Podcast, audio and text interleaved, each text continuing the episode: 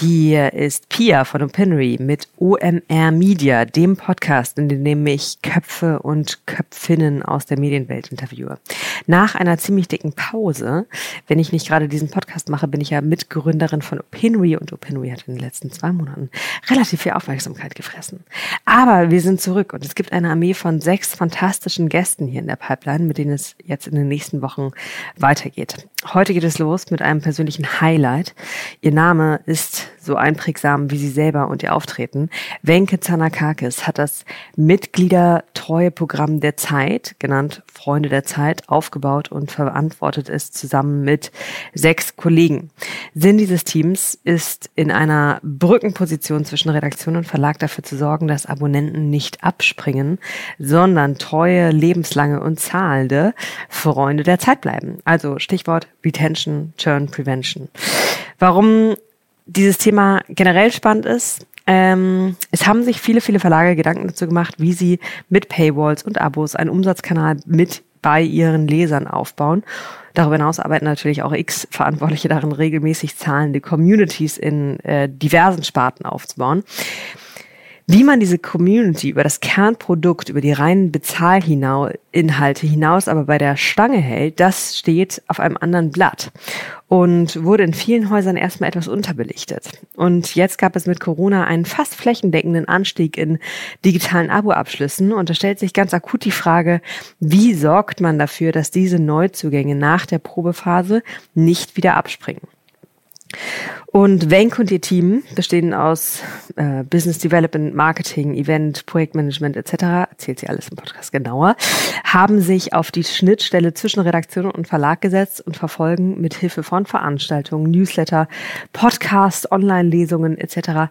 extrem erfolgreich die treue Ziele der Zeit. Und wie sie das machen, darüber redet sie gleich en Detail. Ein Faktor, der mich besonders interessiert hat, damit es funktioniert, muss so ein Treueprogramm extrem nah am redaktionellen Markenkern aufgebaut sein. Und hier genau wird es in vielen Häusern schwierig, wo so ein separates Team geschaffen wird. Wenn die Brücke zur Redaktion nicht funktioniert und da eine Haltung herrscht von uh, was will denn da das Marketing schon wieder von uns? Dann wird das sau schwierig. Und diese uralten Gräben zu überkommen, ist überhaupt nicht leicht. Wenn dann Wenke zuhört, dann vermittelt sich vielleicht im Subtext, warum das ihr und ihrem Team so gut gelingt. Also ich wünsche viel, viel Spaß. Hier kommt Wenke.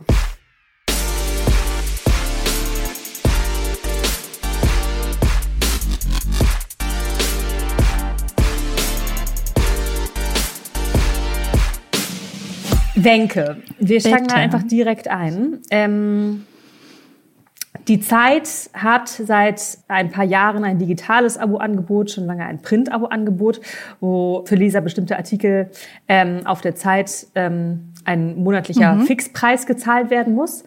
Und ähm, dann gibt es aber auch die Freunde der Zeit. Und du leitest mit einem Team von sechs Leuten das Mitgliederprogramm, das Membership-Programm der Zeit oder das Treueprogramm, mhm. hast du, glaube ich, im Vorgespräch auch einmal gesagt.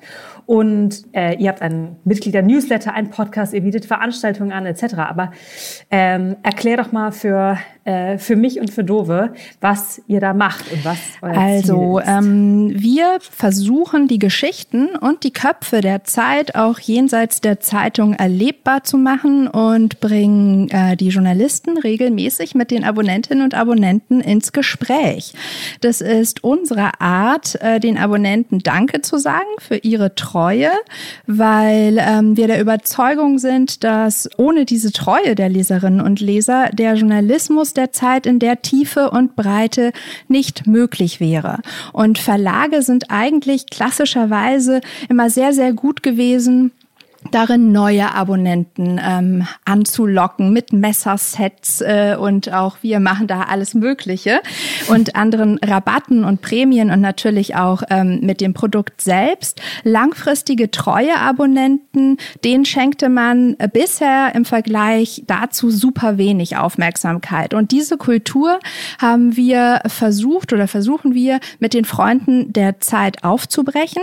Und ähm, zwei Motive treiben uns da eigentlich und wir haben auch, wenn du so willst, zwei oder eine Mutter und ein Vater dieses Programms. Einerseits gibt es natürlich ein verlegerisches Ziel. Und ähm, das verlegerische Ziel ist prioritär die Abonnenten, die wir haben. Wir haben ja einen starken und auch stark wachsenden Abonnentenstamm, die zu halten, die glücklich zu halten und ähm, wirklich ähm, in der regelmäßigen Nutzung und ihnen das Gefühl zu geben, dass die äh, das Abonnement der Zeit sich wirklich für sie lohnt. Ähm, das sekundäre verlegerische Ziel ist unentschlossene, gelegentliche On-Off-Beziehungs Leser der Zeit davon zu überzeugen, dass eine treue Beziehung nichts Spießiges ist, sondern das Ultima ähm, und es sich lohnt, eine treue Beziehung mit der Zeit einzugehen. Mhm.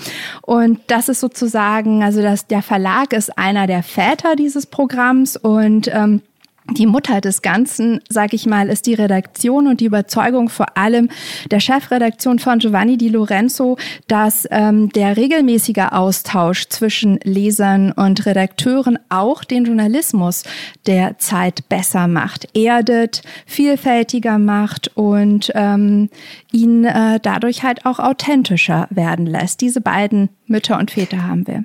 Weil ihr eurer Redaktion damit sozusagen das direkte, auch das das direkte Feedback, die direkte Rückmeldung und den direkten Kontakt zu euren äh, zu euren treuen Genau, weil wir, also ein Kern des Programms sind halt die Live-Events bisher immer gewesen, wie du äh, eben auch schon richtig sagtest. Wir haben aber auch in dem Newsletter, der unser wichtigster Kommunikationskanal äh, ist, häufig äh, Befragungen auch der Leserinnen und Leser. Wir nennen das immer aus der Werkstatt. Das haben wir jetzt gerade vor zwei Wochen wieder gehabt. Da ging es um ähm, eine Veränderung im Wissenteil, ähm, aber auch wenn neue Kolumnen entstehen. Wir haben zusammen mit der Wirtschaft, mit dem Wirtschaftsressort Ressort ein Leserrat ähm, einberufen und so experimentieren wir je nach Ressort auch mit ganz viel Partizipation natürlich. Woran messt ihr bei den Wackelkandidaten und bei den Langzeit Loyalisten, nenne ich sie mal. Woran messt ihr mit diesen zwei Zielgruppen, ob sich eure Arbeit lohnt Wir haben und was da funktioniert? verschiedene Parameter. Also es gibt sozusagen keinen ähm, keinen goldenen Weg, sage ich mal, sondern wir nähern uns da mit dem, was wir zur Verfügung stehen haben. Also der wichtigste Kanal ist unser Newsletter. Der geht an etwa 190.000 Abonnentinnen und Abonnenten und ähm, der Newsletter ist Teil der ähm, der Onboarding-Strecke. Also davon wird den, ähm, den Probeabonnenten, die ja immer noch einen großen Teil unserer Abonnentenschaft auch ausmachen oder einen großen Teil des Weges in das Abo ausmachen. Darin wird ähm, von den Freunden der Zeit erzählt. Ähm, wir haben den, den Podcast und ähm, diese 190.000 Abonnenten, die habe ich mir vorab nochmal für dich angeguckt, diese Zahl, wie die sich ähm, wie die sich aufteilt. Bei den Newsletter-Abonnenten haben wir uns angeschaut, ähm, wie, ähm, wen wir da erreichen. Und das sind ungefähr 20 Prozent Neuabonnenten, das heißt, die sich wirklich noch entscheiden müssen. 40 Prozent sind ähm, im ersten Jahr dabei. Insgesamt sind es also 60 Prozent, die, sage ich mal, in der Eingewöhnungsphase sind, also die irgendwie ein Ritual mit der Zeit aufbauen und sich dann wirklich auch entscheiden müssen, bleibe ich oder bleibe ich nicht. Und 40 Prozent der Bezieher unseres Newsletters sind über ein Jahr dabei. Und da ist es dann unsere Aufgabe, ähm, sie die begeisterten Leser sozusagen zu Botschaftern des Zeitjournalismus zu machen. Und ähm, wie wir testen, ist, dass wir einzelne Angebote aus unserem ähm, Programm, wie zum Beispiel Einladungen zu Redaktionsbesuchen, äh, Einladungen zum Leserparlament oder auch äh, Buchverlosung in ähm, A-B-Testings ähm, den, äh, den Lesern anbieten. Das machen wir, ähm, haben wir bisher vor allem gemacht, weil unsere, unser prioritäres Ziel ist wirklich die zu halten, die sowieso schon, ähm, schon da sind. Das haben wir also nach, äh, in Zusammenarbeit mit dem Online-Marketing ähm, bei den sogenannten kündigungsgefährdeten Abonnentinnen und Abonnenten vor allem gemacht. Die Kollegen aus dem Online-Marketing haben einen highly sophisticated Index, in den etwa 30 bis 50 Faktoren hineinlaufen. Und ähm, da haben wir ähm, Leute äh, separiert und in A-B-Testings ihnen Angebote der Freunde ähm, ausgespielt und anderen nicht. Und da haben wir deutliche Ausschläge gesehen, ähm, die ähm, da Rückschlüsse dafür halt ähm, bilden, dass das Angebot, alleine das Angebot, du musst es noch gar nicht nutzen, ähm, einen Effekt haben, ob ich äh, mich dazu entscheide, bleibe ich bei der Zeit, bin ich weiterhin davon überzeugt, dass ich mit dem Abonnement den Journalismus unterstützen möchte oder nicht. Weitere Tests machen wir gerade auch in der Probeabonnentenphase. Das beginnen wir jetzt gerade. Aber nach einem ähnlichen Prinzip, dass wir einzelne Programmelemente rausnehmen und die den Leuten anbieten. Und jetzt ganz akut, Corona hat sich ja auch bei euch eine Menge mhm. äh, neue Abos gebracht.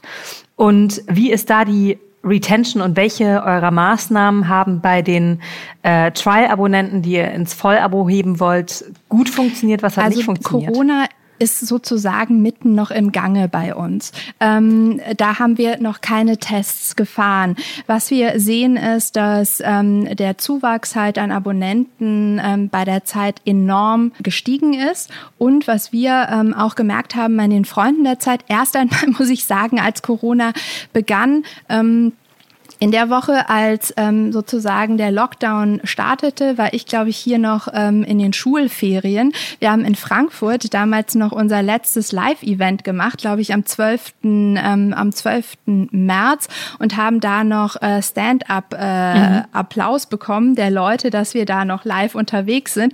Und am Freitag begann dann der Lockdown. Und ähm, in der Woche dann drauf ähm, war ich im Urlaub und ich erinnere mich noch, dass ich den Urlaub dann unterbrochen habe und eigentlich jeden Morgen im Stand-up bei uns dabei war, weil wir natürlich auch überlegt haben, ein Kern äh, unserer Kommunikation richtet sich auf Live-Events, auf den Rückblick von Live-Events, auf die Ankündigung. Dann haben wir uns gefragt, was machen wir denn jetzt eigentlich? Mhm. Und ähm, ich bin total froh, dass wir dann relativ schnell umgesattelt haben. Wir haben komplett alle Live-Events bis, glaube ich, September oder Oktober erstmal on hold gesetzt und uns gefragt, was ist ja eigentlich nochmal der Kern. Der Kern ist nicht das Event selbst, sondern der Kern ist der Austausch zwischen Journalisten und, und Abonnenten.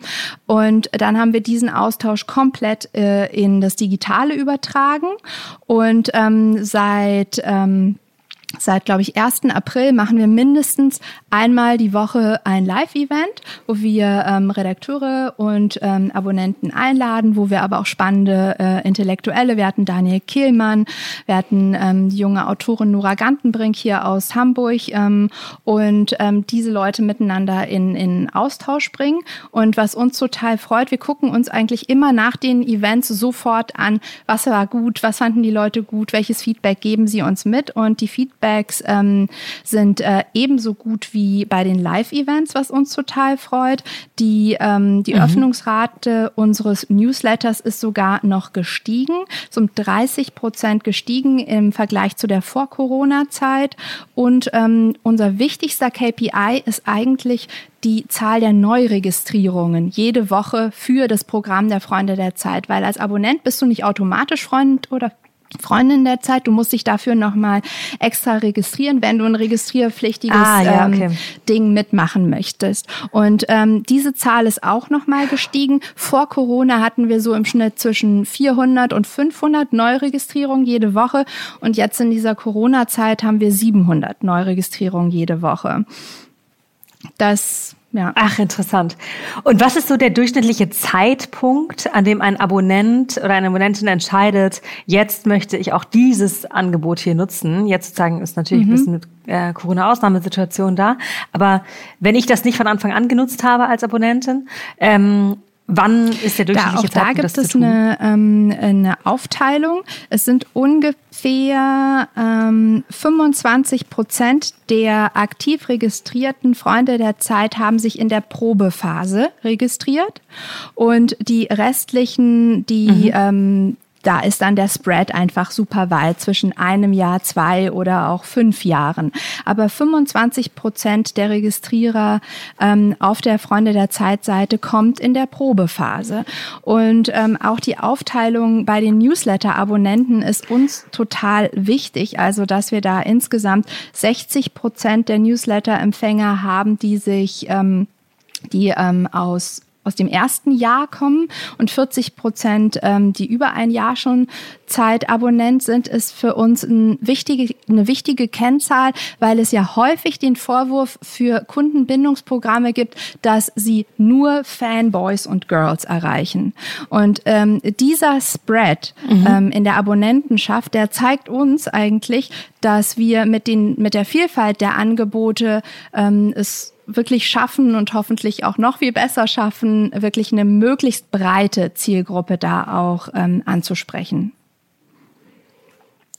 Das ist eine interessante Sache, weil ich habe von anderen, ich habe gehört, dass sie sich genau wie du sagst, sehr bewusst auf die Hyper-Aficionados konzentrieren, die sozusagen mit mit einer Kappe mit deinem Logo, Verlagslogo rumlaufen und ähm, also die so die ganz, ganz, ganz mhm. treuen und die alles lesen und alles kom kommentieren und ihr Leben lang ähm, sehr, sehr, sehr treuer Gefolge bleiben äh, bleiben würden. Ihr geht bewusst weiter in die Breite.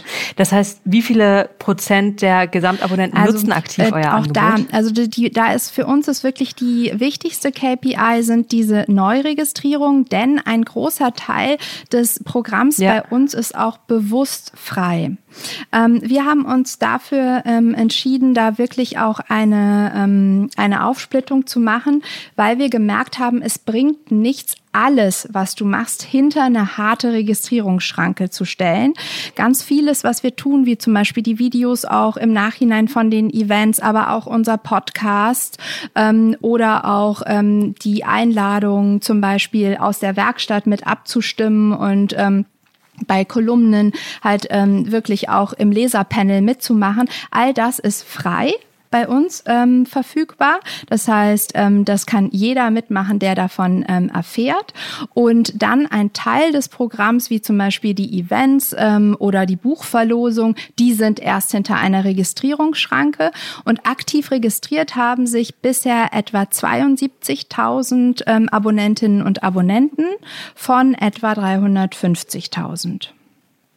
Und ähm, was ist eure durchschnittliche Churnrate. Jetzt gerade ist die ja bei allen sehr, sehr hoch, weil viele von den Corona-Neuabonnentinnen nicht dabei bleiben. Ich habe gerade ein Zitat gelesen von Piano, diesen Paywall-Anbieter. Ähm, even flat churn is impressive right now. Ähm, das heißt, Churn ist in der Regel bei allen gerade hoch. Wie sieht das bei euch aus? habe ich jetzt gerade, also darüber habe ich jetzt noch nicht mit unserem ähm, Marketingleiter gesprochen, aber bei uns wirkt es eigentlich bisher ähm, also das kann ich bisher nicht teilen. Wir schauen uns jede Woche die Abonnentenzahlen mhm. an und die steigen weiterhin bei uns. Ähm, und ähm, auch wenn wir ähm, zurückblicken, müssen wir sagen, dass wir auch in anderen Phasen, in denen es teilweise dann ein besonders hohes Informationsinteresse äh, gab, wie zum Beispiel während der Finanzkrise, ähm, haben wir danach auch einen äh, signifikant niedrigeren Abfall der Abos ähm, gehabt als andere Häuser. Unsere Hoffnung ist wirklich, dass wir es schaffen, die vielen Leute, die jetzt erst einmal für Corona zu uns kommen, auch mittel- bis langfristig ähm, noch bei uns zu halten. Aber das werden wir wahrscheinlich erst im Herbst oder Winter dann, mhm. dann richtig sehen können. Kannst du noch ein paar Beispiele geben, was jetzt im Programm bei euch äh, in dieser, in diesen zurückliegenden äh, zwei, drei Monaten richtig gut funktioniert hat oder was, was ihr da gemacht habt? Ja, unbedingt. Ähm, also bei Corona hat uns vor allem geholfen, dass wir neben den Programminhalten wie Veranstaltungen, Buchverlosungen, Podcasts und äh, all dem anderen auch schon bestehende ähm, Kommunikationskanäle hatten. Diese etablierten Kommunikationskanäle haben uns geholfen, das gesamte Programm und all das, was wir zu erzählen haben, auch umzuschiften und ähm, auf neue Produkte zu richten. Das war ähm, ein, ein, ein, eine totale Hilfe. Und ähm, was wir getan haben, ist, ähm, sind vor allem zwei Dinge, die ähm, vielleicht auch für andere spannend waren. Ähm, Und zwar haben wir zwei saisonale Newsletter ausprobiert, die die Leute mit ähm, ganz viel Lob übersät haben. Das erste war echt ein Zufallshit und auch so äh, typisch ähm, Zeit. Und zwar die ähm, Chefredakteurin von Zeit Leo, dem Kindermagazin, Inge Kutter, ist am 18. März auf mich zugekommen. Ich hatte mir das nochmal angeschaut, jetzt im Vorfeld auf, auf das Gespräch mit dir, Pia, und hat mich gefragt, so, Wenke, was, was, was meinst du, was könnten wir vielleicht machen? Jetzt auch in diesen Corona-Zeiten, du bist doch auch junge Mutter, ähm, wie könnten wir den Leuten irgendwie helfen?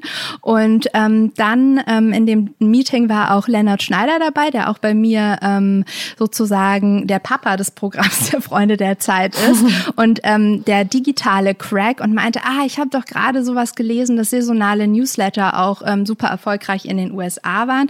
Lass uns das doch auch mal ausprobieren ähm, hier. Und dann haben wir Basteltipps genommen, Witze und ja, Basteltipps und Witze aus der Zeit äh, Leo-Redaktion Redaktion und haben daraus einen mhm. täglichen Newsletter gebastelt, der an ah, Eltern wow. und, ähm, und Kinder gegangen ist und völlig organisch gewachsen ist. Also wir haben niemanden äh, da reingeholt. Ähm, und das war für Abonnenten und nicht Abonnenten. Für Abonnenten und Nicht-Abonnenten.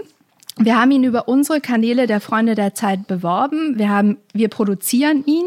Lennart produziert ihn mit Inhalten ähm, von von Inge von Zeit äh, Leo und ähm, die Öffnungsraten liegen bei 50 bis 70 Prozent, was ich wow. gigantisch finde.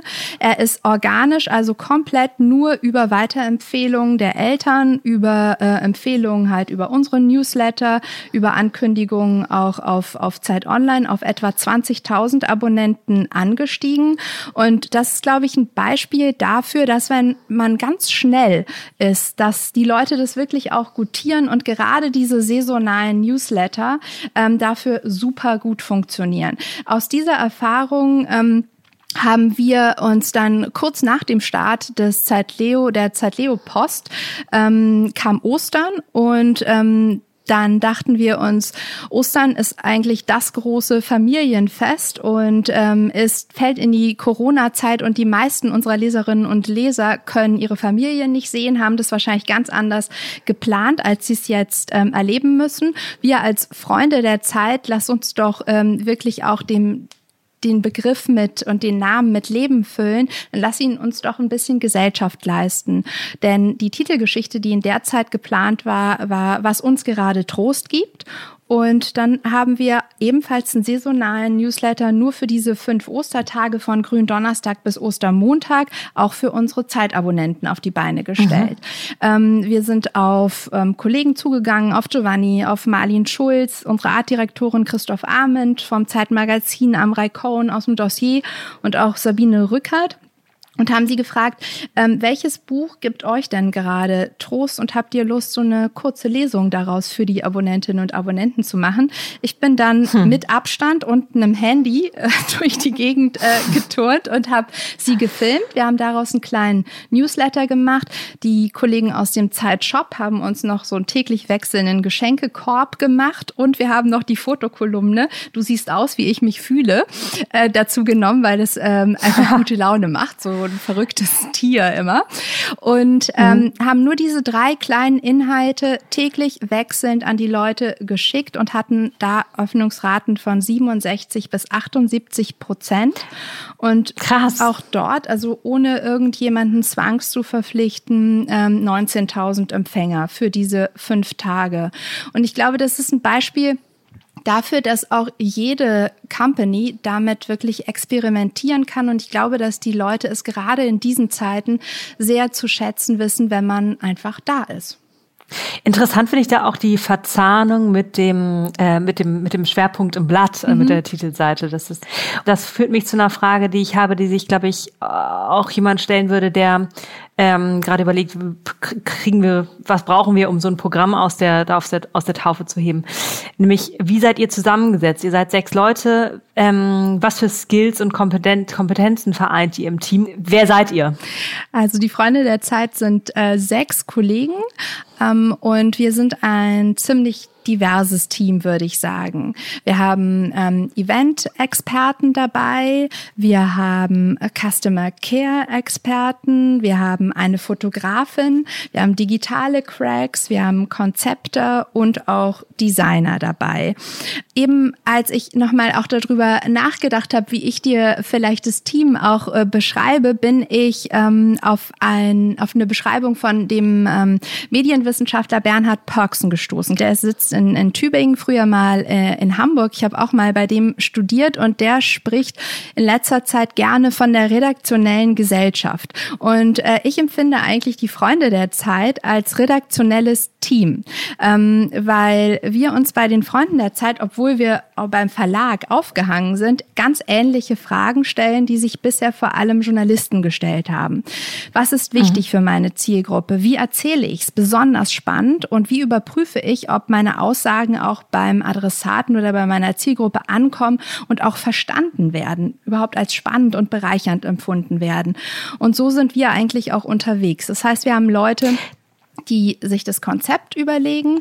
Wir haben äh, Leute, die die Programmbestandteile ähm, erstellen können, aber vor allem auch, und das war ein großes Learning, die die Kommunikation selbstbestimmt rüberbringen können. Und das ist das ist glaube ich echt ein entscheidender Unterschied, weil ich glaube, das was ich aus anderen Verlagen mitbekommen habe, ist häufig eben sozusagen sehr marketinglastig aufgestellt, eben äh, sehr verankert in der Verlagsseite und deswegen ähm, ist da hat da in den Beispielen, die ich mitbekommen habe oder in den Fällen, die ich mal mitbekommen habe, war da die redaktionelle Verzahnung ganz, ganz schwierig. Auch dass die sich gegenseitig ernst nehmen oder die Redaktion hat die Teams einfach nicht ernst genommen. Und da seid ihr echt anders aufgestellt. Was für eine Rolle spielen dabei Datenanalyse und Technologie, also in der, in der Programmgestaltung? total großen Bestandteil. Aber zu, zu der Frage davor, also wir, wir könnten niemals das machen, was wir machen bei den Freunden der Zeit, wenn wir nicht den gleichen Rückhalt sowohl auf der Verlagsseite als auch auf der redaktionellen ähm, äh, genießen würden. Und ähm, da, das kommt einfach daher, dass es von beiden Seiten gewollt war, sowohl von Rainer Esser als auch von, von Giovanni Di Lorenzo und weil das Team es schafft, die äh, Redakteure halt nicht vor irgendeinen Karren zu spannen. Das heißt, alles, was wir machen, das ist uns total wichtig. Äh, wir verkaufen keine Messersets, sondern wir verkaufen den Journalismus der Zeit und ähm, das, das, das Vertrauen in die Unabhängigkeit dieses Journalismus. Und das muss sich auch in all dem widerspiegeln, was wir bei den Freunden machen.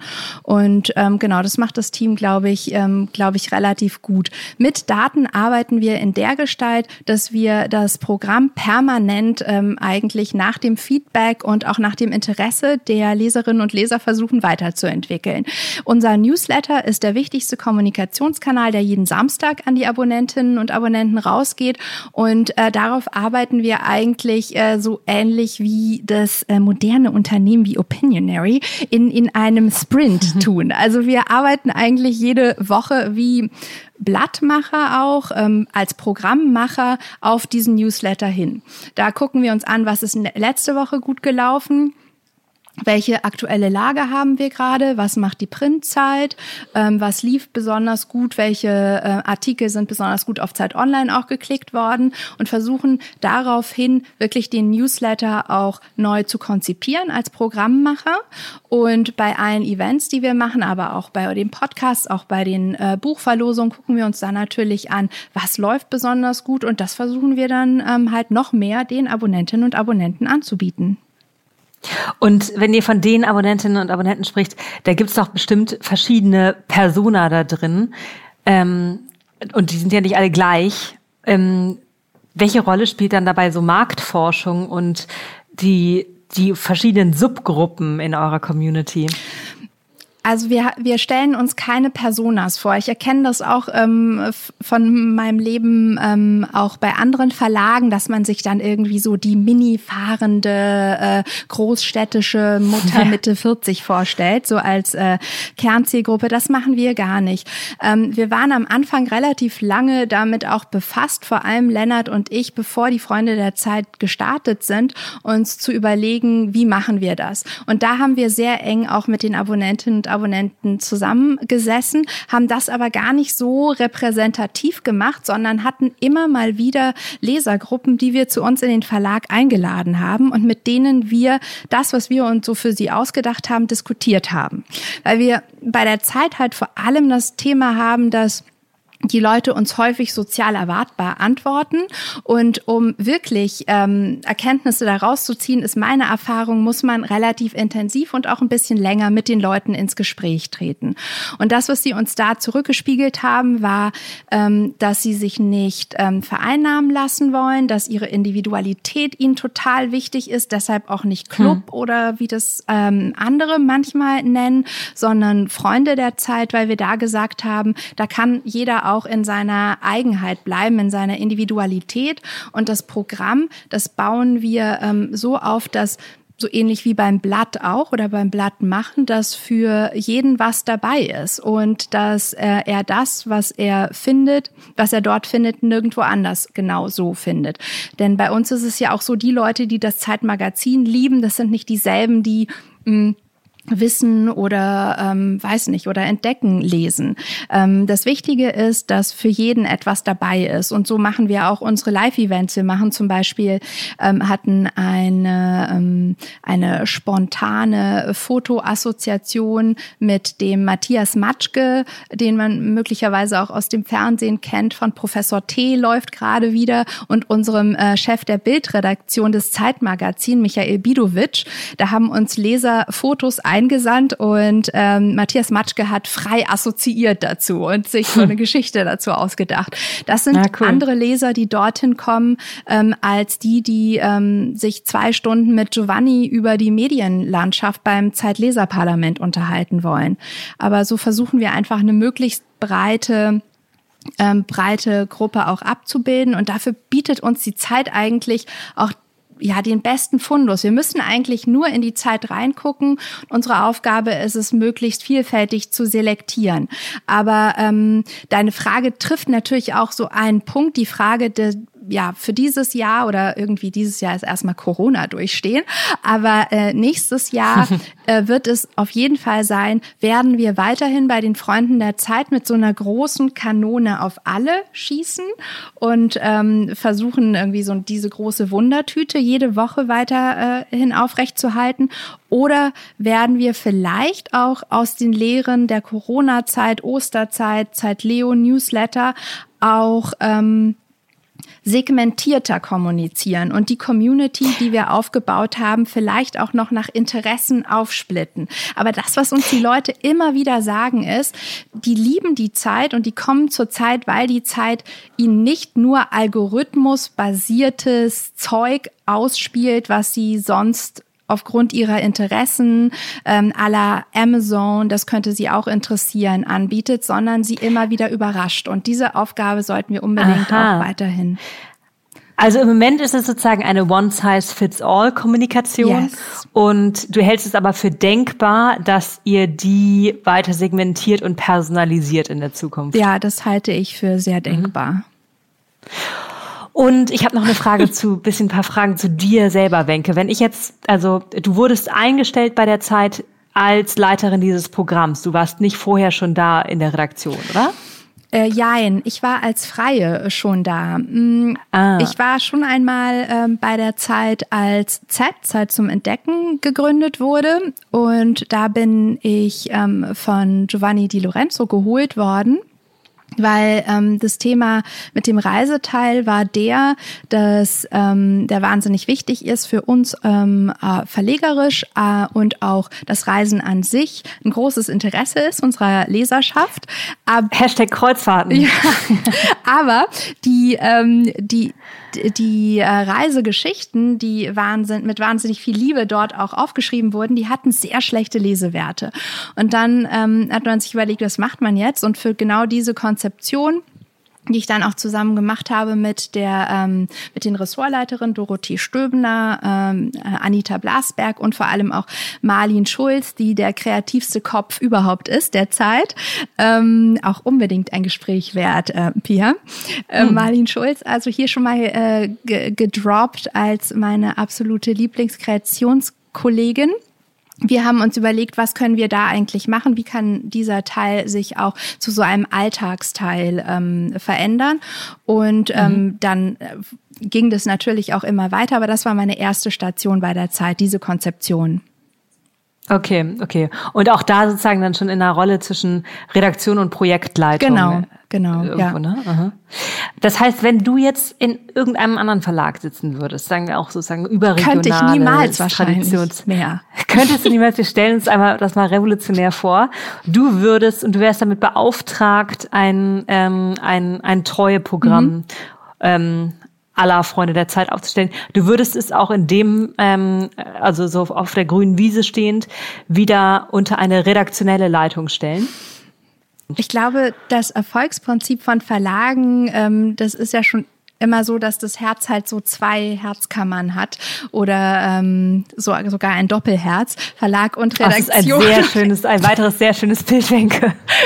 Oh, die Metaphernkeule, verzeihen. Aber auf jeden Fall, ähm, es muss zwei Köpfe eigentlich haben. Und ähm, mhm. genau das, äh, und dann möglichst vielfältig sein. Also es sollte, es muss unbedingt äh, sowohl in der Redaktion als auch im Verlag zu Hause sein, denn es muss von mhm. beiden Seiten ja getragen werden. Bei uns ist es halt so, wir können, wir haben sozusagen nichts, was wir äh, trainen können, wenn wir äh, die Redaktion nicht haben, weil wir herausgefunden ja. haben, dass der Trigger bei unseren Abonnentinnen und Abonnenten halt vor allem der Journalismus ist. Der verbindet das. Und rund um den Journalismus, das, das ist das verbindende Interessenselement all unserer sehr unterschiedlichen ähm, Abonnentinnen und Abonnenten, haben wir dann noch diesen Bereich des Austausches rund um den Journalismus haben wir noch erweitert um Kultur und ähm, vor allem das Lesen, äh, was unsere Leute verbindet. Also ich würde anderen Verlagen empfehlen, das wirklich divers aufzustellen und immer darauf zu achten, ähm, dass man nicht nur Manager hat, sondern auch Kommunikationstalente, die das wirklich auch erzählen können, weil die halbe Miete sind die Programminhalte. Die muss jede Marke für sich finden und die andere Hälfte ist, wie rede ich darüber? Ähm, das ist total, total wichtig. Ich glaube, ein Teil, der bei euch sehr selbstverständlich gut funktioniert, ich würde schätzen auch echt, dass das sehr getragen von dir, wie nee. ich das so von außen mitbekommen habe, ist doch ähm, nämlich die Verankerung und Verzahnung mit der Redaktion. Da muss man ja wirklich ein diplomatischer Meister und ein Überzeugungsmeister auch irgendwie sein, eine Meisterin. Ähm, um da eine Begeisterung und Offenheit zu schaffen, weil ja traditionell in vielen Häusern ja erstmal so die Schotten äh, oder die Mauern ganz schön hoch sind gegenüber den, den, den Lesern und Leserinnen. Also dass das bei euch so, dass du da alle von Giovanni bis Elisabeth von Tannen äh, begeistern kannst, dich vor deine Handykamera zu stellen. Oder meine Mutter, habe ich auch in der Vergangenheit schon bei euch auf Instagram gesehen. Ähm, das ist nicht ganz selbstverständlich, glaube ich. Und dieses Stakeholder-Management und Leute abholen und begeistern, das würde ich sagen, ist ein ganz schön wichtiges Standbein da drin, um sowas zum Laufen zu bringen. Ähm, ich glaube aber, dass es bei uns auch so ist, dass wir auch auf schon sehr vielem äh, aufsetzen konnten. Also als wir begonnen haben mit den Freunden der Zeit, gab es schon ein, ein reges Event- und Veranstaltungsbusiness. Ähm, also die, die Redakteure waren es schon gewohnt, ähm, auf großen Bühnen zu stehen und mhm. auch mit den Lesern in Austausch zu treten. Es gab den Innovationsreport der Zeit, der äh, nicht geleakt wurde, wie der, der ähm, New York Times, ähm, wo auch schon seit 2000, ähm, zwischen 2012 und 2014 über innovative, spannende Projekte nachgedacht wurde und wo auch unsere Idee letztlich äh, schon drin war. Dann dauerte es mhm. aber relativ lange, ähm, obwohl sich alle einig waren, dass, dass man so etwas machen möchte wie ein, ähm, wie ein Abonnentenprogramm, das auch zum Leben zu erwecken, weil es ganz viele Missverständnisse gab. Ähm, der Verlag sagte, ja, will ich auch. Die Redaktion sagte auch, ja, will ich auch auch und beide sagten blau, aber verstanden darunter was ganz anderes. Und ähm, mhm. Genau, deshalb ist es wichtig, dass wirklich von, von beiden Seiten Leute dabei sind. Und bei uns gibt es auch keinen Zwang. Also es, es wird nicht von oben durchregiert und äh, jetzt gesagt, ihr müsst es jetzt machen und dann muss jeder auf die Bühne, obwohl er seine Kraft eher in der Abgeschiedenheit des Schreibtisches entwickelt. Das ist für uns auch echt total in Ordnung. Und wir ähm, haben genau das, das Glück, dass wir möglichst vielfältig auch ausprobieren können. Das ist auch so ein bisschen gewachsen bei uns. Also wir haben den Podcast, da kann man vielleicht erstmal was ausprobieren. Den machen wir wöchentlich immer zu einer großen Recherche aus dem Dossier, vom Titel oder ähnlichem. Da kann man sich schon mal ausprobieren, auch äh, im Reden über das, was man so macht.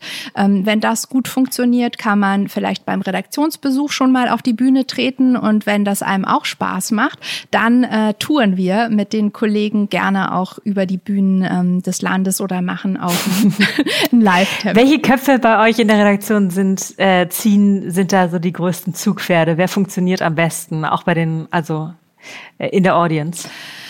Ähm, das, also es gibt keine einzelnen Aus, Riesenausschläge. Ähm, das, das ist auch immer wieder für uns überraschend teilweise.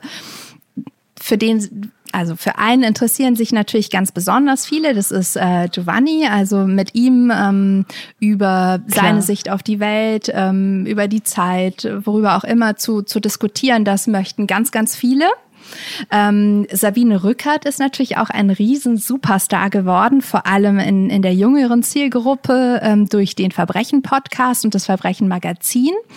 Aber auch andere mittel- bis ältere Damen, also ich würde sagen auch die Welterklärung, Pia, die gehört bald den Frauen. Äh, dafür sehe ich ganz deutliche Indikatoren bei der Wirklich? Zeit. Interessant. Weil, ähm, sowohl deine Mom, die äh, ja jetzt leider in Rente gegangen ist, aber wir holen sie trotzdem immer wieder auch auf die Bühnen. Also Anna von, von Münchhausen, die auch nicht mehr 29 ist, aber auch ähm, ähm, Elisabeth von Tadden ähm, und ähm, auch äh, andere Kolleginnen sind funktionieren wahnsinnig gut. Elisabeth von Tadden ist wirklich auch ein ähm, ja so ein Hidden Diamond finde ich.